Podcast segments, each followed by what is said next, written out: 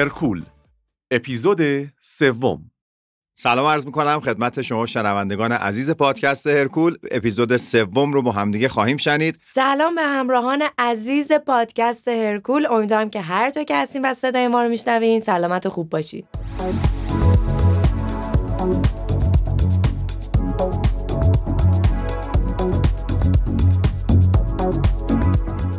اپیزود امروز ما در مورد یه موضوعی می‌خوایم صحبت کنیم که هممون خیلی زیاد شنیدیم. از دوستامون، مربیامون، از همه یا حتی توی صفحه مجازی در موردش خوندیم. اینکه ازوله و چربی قابلیت تبدیل شدن به همدیگر رو دارن اصلا همچین چیزی می‌تونه وجود داشته باشه یا نه.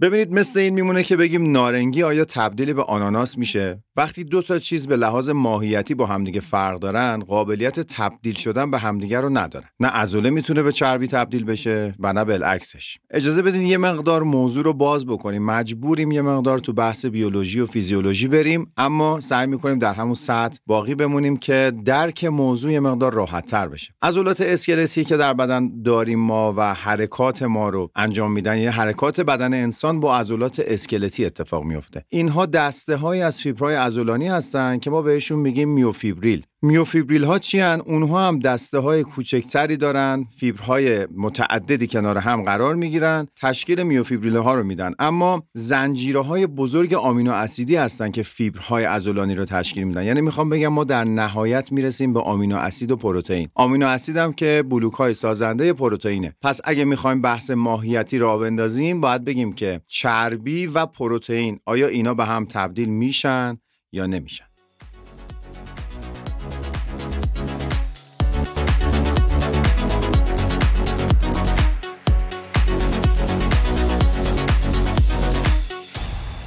پس به طور خلاصه عضلات از پروتئین ها ساخته میشن و چربی ها هم مولکول هایی هستن به نام تریگلیسیریدها. ها حالا وقتی از تبدیل صحبت میشه بحث پروتئین و چربی رو باید پیش بکشیم و پروتئین ها پلیمرهایی از آمینو اسیدها هستند با وجودی که صدها هزار پروتئین مختلف در طبیعت وجود داره اما جالبه که بدونین همشون از 20 تا آمینو اسید فقط تشکیل شدن. فقط نسبت های اینا با هم دیگه فرق می‌کنه و اندازه مولکولیشون. این 20 تا اسید آمینه ای که من دارم ازشون یاد می‌کنم 9 تاشون ضروری هن که باید از طریق رژیم غذایی روزانه به بدن برسن که بدن بتونه حالا بقیه پروتئین هایی که مورد نیازش هست رو بسازه.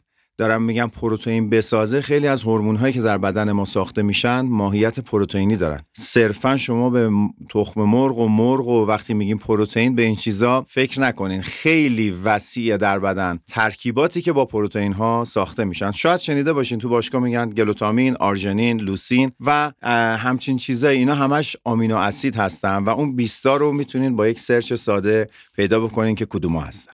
آها پس کراتین و سیترولین مالات و اینجور چیزا اینا هم همه آمینو اسیدن؟ اینجا یه نکته خیلی مهم وجود داره و ظریف. ممکنه بعضی از محصولاتی که شما میشنوین اسمشونو شبیه آمینو اسیدها باشه اسمشون. مثلا همین کراتینی که شما نام بردین خودش یه مولکولی است که در بدن می‌تونه که ساخته بشه از ترکیب سه آمینو اسید آرژنین متیونین و گلیسین.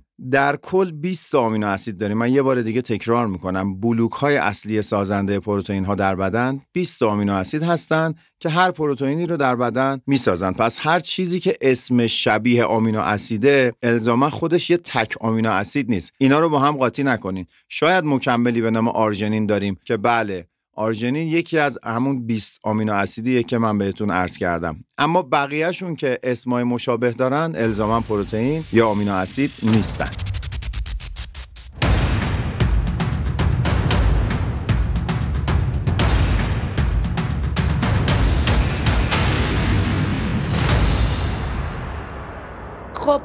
ممنونم در مورد پروتئین ها و آمینو اسیدها برامون توضیح دادین و متوجه شدیم.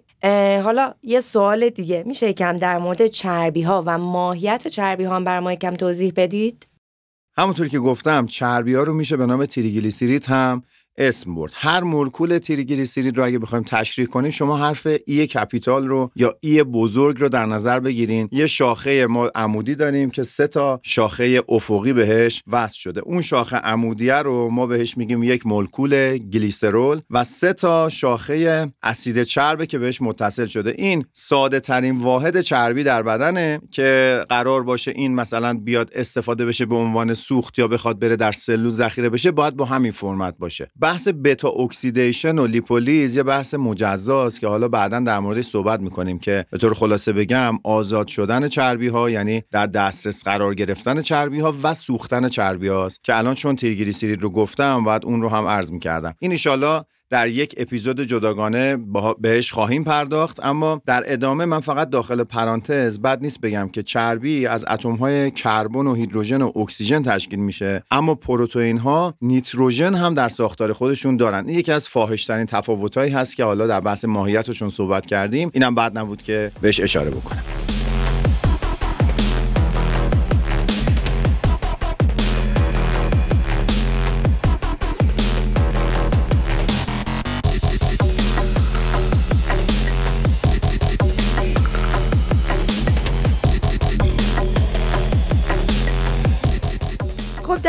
تفاوت ها که برامون توضیح دادین. حالا جدای از این تفاوت ماهیت که بین پروتئین و چربی وجود داره چرا بعضی از آدما که ورزش رو ول می‌کنن عضلاتشون کم و چربیاشون زیاد میشه؟ دلیل این اتفاق چیه؟ خب اینجا همون نقطه که باعث سوء تعبیر میشه. معمولا وقتی ورزش های در واقع تمرینات مقاومتی داریم قدرتی داریم و اینا رو به هر دلیلی اهم از بیماری مشغله درس یا مشکلات خانوادگی رها می‌کنیم به مرور اون سازگاری هایی که در اثر این تمرینات اتفاق افتاده که در مورد تمرینات قدرتی سایز عضلانی افزایش سطح مقطع عضله و افزایش قدرت عضلانیه. اینا رو به تدریج ما از دست میدیم و این به وضوح در شکل بدنی شاید در بحث قدرتش قابل رویت نباشه اما در بحث سایزش حتما قابل رویت هست و اون چیزیه که به طور معمول توی دوستامون دیدیم وقتی تمریناتشون رو قطع می‌کنن. یعنی وقتی با تمرین قدرتی به بدن دیگه پیام داده نمیشه که باید خودتو قوی تر کنی دلیلی بهش نمیدیم که این همه عضله رو حفظ بکنه. به خاطر همینه وقتی تمرین رو قطع می‌کنیم شروع می‌کنیم به اصطلاحا آب شدن. من الان اینجا بحث دوپینگ و غیر دوپینگ رو ندارم. داریم راجع به بدن نچرال صحبت می‌کنیم. کما اینکه این اتفاقات با قطع تمرینات قدرتی در بدنهایی که از داروها به عنوان کمک استفاده می‌کنن هم دیده میشه و چه بسا وقتی دارو هم قطع میشه تمرین قدرتی هم قطع میشه این سقوط خیلی سقوط چشمگیرتر و بزرگتریه و حتما شما نمونه هاشو دیدین در باشگاه خودتون. این بحث افت عضلانی که بهش اشاره کردم در شدیدترین حالتش مال افرادیه که مجبور میشن مدت طولانی در بستر بیماری بمونن حالا یا در خونه یا در بیمارستان و می‌بینین که چقدر یهوی حجم عضلانی از دست دادن یا اون دوستانی که پاشون یا دستشون گچ می‌گیرن و بی فعالیت میشن ببینید چقدر تاثیر می‌ذاره. وقتی فعالیت قطع میشه وقتی این سیگنال ها دیگه به عضلات و بدن ارسال نمیشه که خودشو قوی نگه داره این افته اتفاق میفته و من دارم دقیقا به همین نکته اشاره می‌کنم.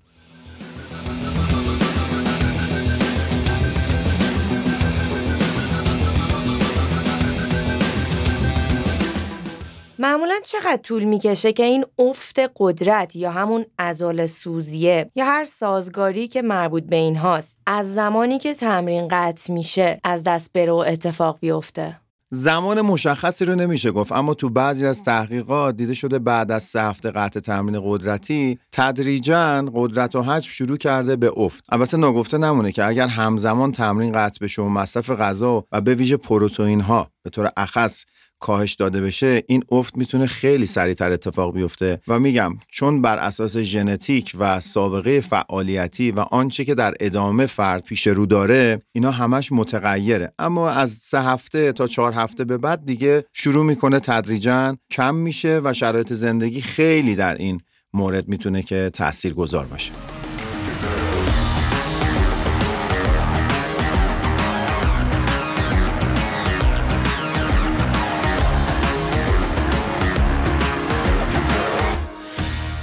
خب ازول سوزی رو قبول کردم و متوجه شدم. اونایی که بعد از رها کردن ورزششون چربی اضافه می‌کنن دلیلش چیه؟ حالا اینو هم می‌خوام بدونم که این تبدیل عضله به چربیه یا دلیل دیگه ای داره؟ اگه بخوام به این پاسخ بدم ببینید دو تا معمولا اتفاق همزمان رخ میده. یکی همون قطع ورزشه که بهش اشاره کردیم. وقتی ما ورزش رو قطع می‌کنیم خب یه مقدار کالری داشتیم میسوزونیم دیگه. حالا چه قدرتیه چه حوازیه یا هر چی که پس ما یه مقدار از خرج انرژیمون قطع شده دیگه اون اتفاق نمیفته و فرد میاد در کنار این قطع تمرین و فعالیتش کالری دریافتی شو دیگه دست نمی‌زنه. این به ویژه در افرادی که مثلا 4 الی 5 جلسه در هفته تمرین منظم داشتن خیلی به وضوح دیده میشه. میان تمرین می‌ذارن کنار از اون ور به رژیم دست نمی‌زنن. بعد کالری دریافتی از یه طرف رفته بالا یا دست نخورده غذا داره طبق قبل خورده میشه. اما ورزش قطع شده. ببینید هزینه انرژی کم شده ولی همچنان دریافت انرژی ادامه داره. این باعث میشه بالانس کالری در بدن مثبت بشه. ما کالری مازاد توی بدن داشته باشیم و منجر به افزایش بافت چربی میشه. در ورزشکاران حرفه‌ای مثل فوتبالیستا، بسکتبالیستا یا هر رشته دیگه شما احتمالا مثالهای ملموسش رو دیدین. وقتی لیگشون تموم میشه وقتی کلا دوران ورزشیشون تموم میشه و از ورزش خداحافظی می‌کنن ممکنه شما در یک مصاحبه رسانه‌ای دو الی سه سال بعدش ورزشکار مورد علاقتون رو ببینین که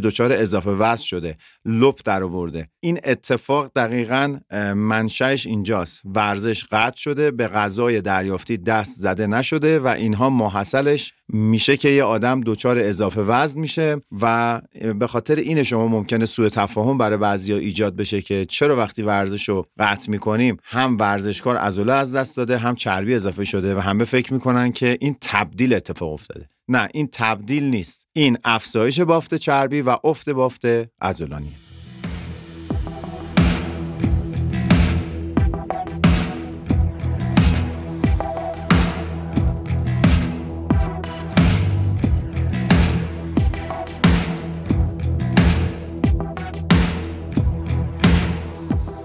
یعنی اگه کسی بخواد هم تغییر رو در بافت چربیش داشته باشه و هم در بافت عضلش باید جداگانه اقدام بکنه یا همزمان می‌تونه این دوتا رو با هم داشته باشه. یعنی هم کاهش درصد چربیش و افزایش عضله.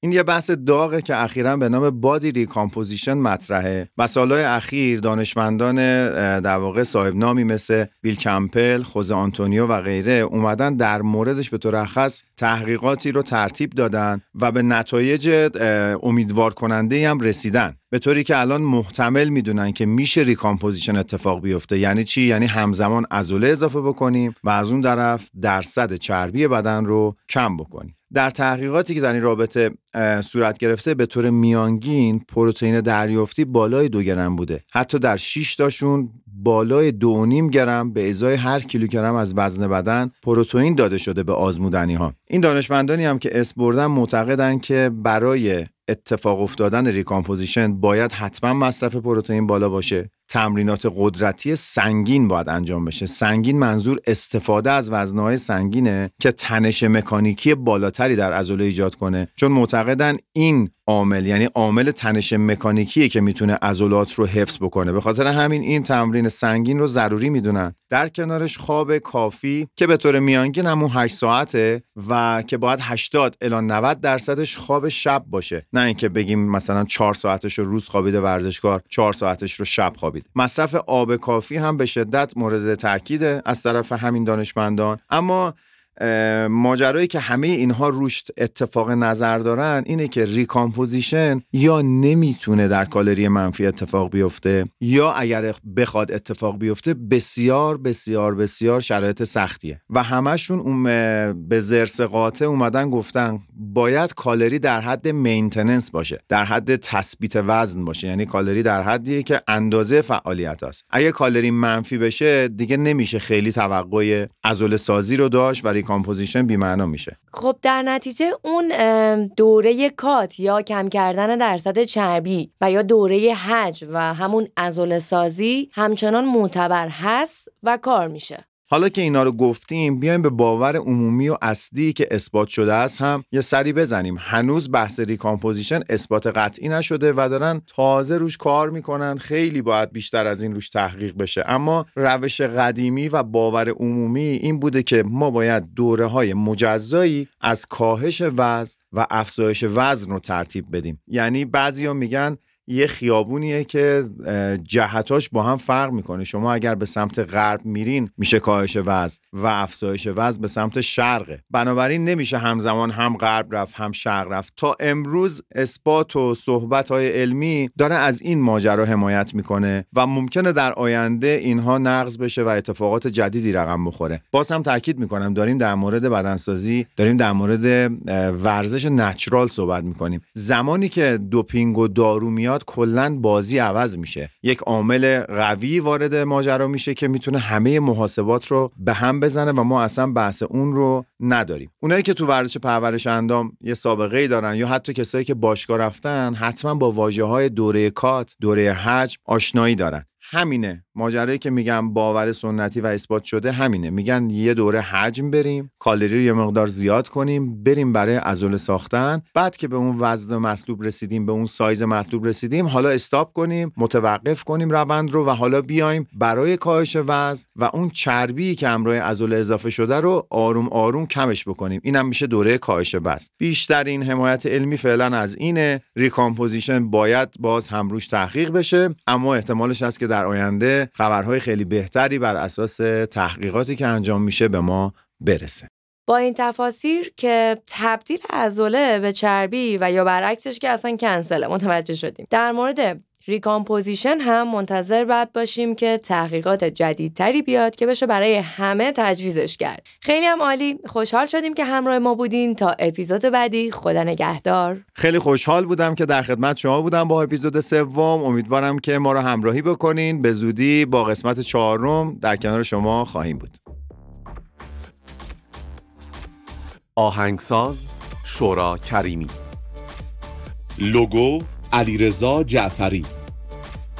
کارگردان محمد رضا محمدی. محقق و مجری فرشید نزاکتی. با همراهی مریم بهلول. مشاور رسانه‌ای سید دانیال معین آل داوود.